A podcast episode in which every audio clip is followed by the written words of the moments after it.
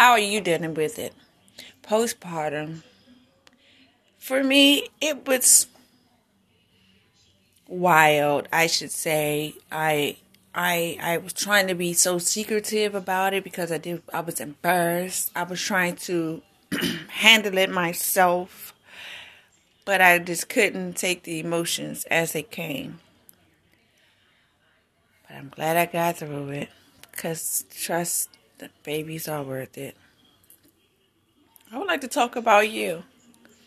How did you get through it? What are some of the things that you've done? What are some of the things that soothed you or made you believe that it was going to be okay?